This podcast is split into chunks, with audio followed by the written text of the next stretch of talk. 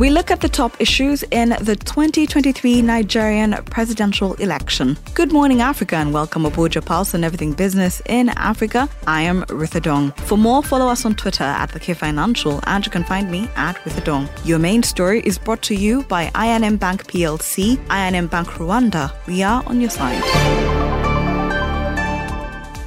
More than half of Nigerians are living in multidimensional poverty, security crisis ranging from insurgency to farmers, herders, clashes to kidnappings, and corruption has thrived and checked.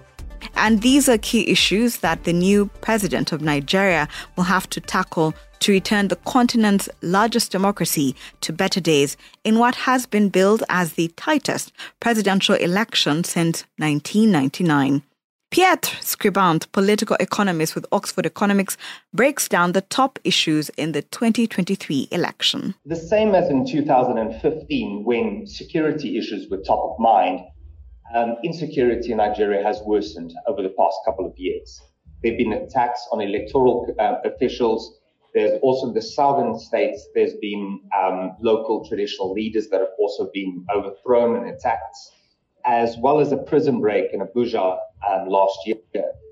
So Buhari won by carrying the security vote, uh, votes in 2015 after Boko Haram proliferated and the, the Chibok girls were kidnapped. And this basically allowed the APC to win over Goodluck Jonathan, who was the first president not to win a re-election.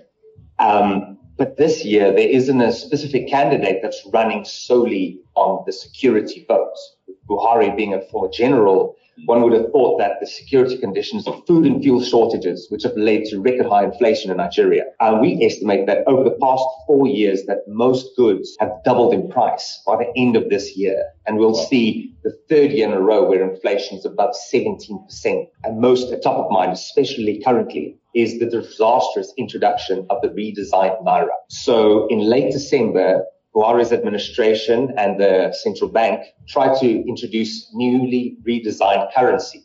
This was supposed to um, help reduce corruption, prevent um, uh, paying for kidnappers, and as well as vote buying. Because typically, prior to elections, a lot of politicians hoard cash as a way to bribe um, voters to vote for them or electoral officials.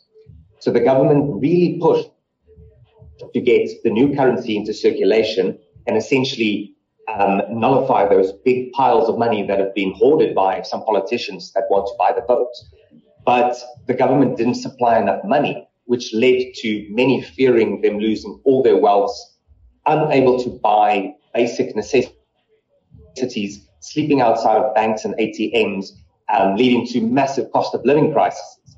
And in the end, the government had to reverse this whole policy of trying to implement it before the election, while also likely suffering electoral consequences because of this disastrous implementation.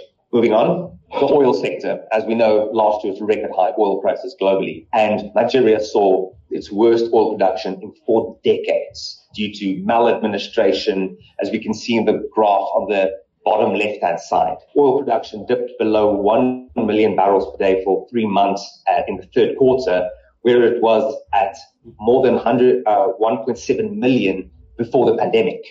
And this, of course, had, caused ripple effects, deteriorating economic growth, preventing the government from expanding um, spending, as well as deteriorations in the external balance. More of all, unemployment remains high, inflation remains high, and the government failed to ensure economic diversification over the past eight years. These policy failures were likely to top of voters' minds and influence their votes. We hope that the next president will be able to improve the situation, but I wouldn't be too surprised if we sit next to this table and discuss the exact same issues in four years' time.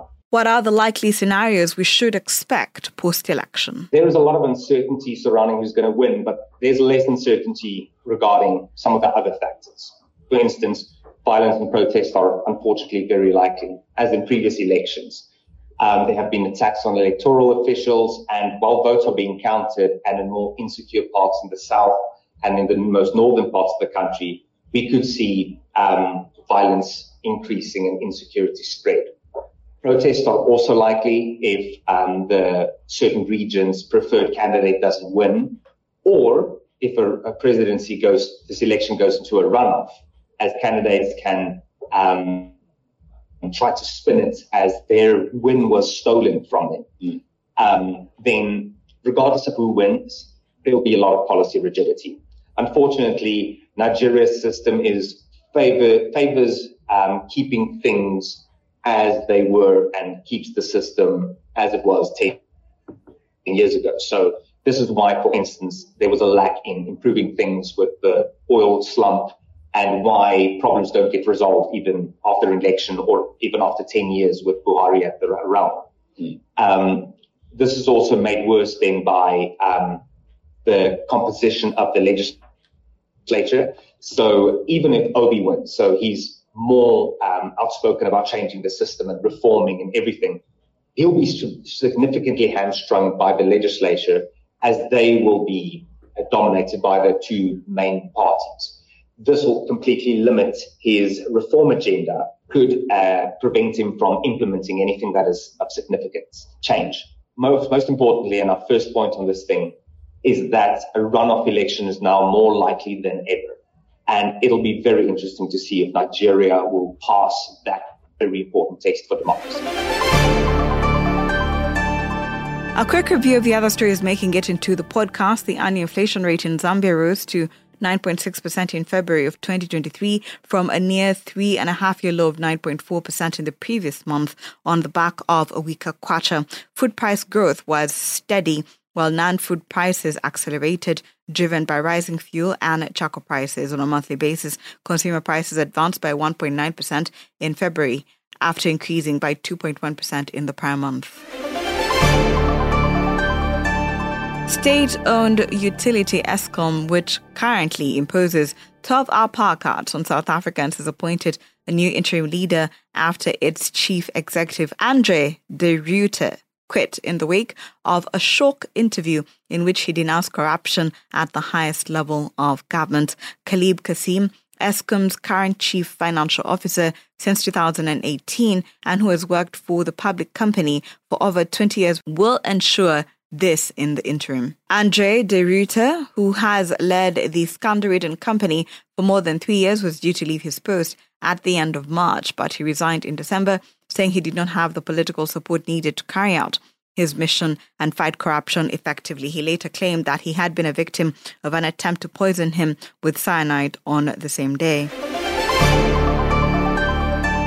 And a quick look at the markets. The Johannesburg Stock Exchange All Share Index lost 2.7%, the lowest in seven weeks after the global watchdog the Financial Action Task Force, which sets standards on combating money laundering and illicit financing, added South Africa to its grey list. The countries in the list are subject to increased monitoring by the FATF on concern that they're at higher risk for money laundering and terrorist financing. South Africa's central bank and National Treasury both noted the watchdog's decision and said they would work to address its concerns. Across sectors, basic materials, consumers, and technology shares led losses, while energy stocks backed the downward trend and finished higher. For the week, the index went down almost 3%. Thank you for always waking up with us. Good Morning Africa is a product of the K Financial. If you have any suggestions or you just want to check out more stories, visit the website that is thekfinancial.com and don't forget to subscribe. You can also find us on all social media platforms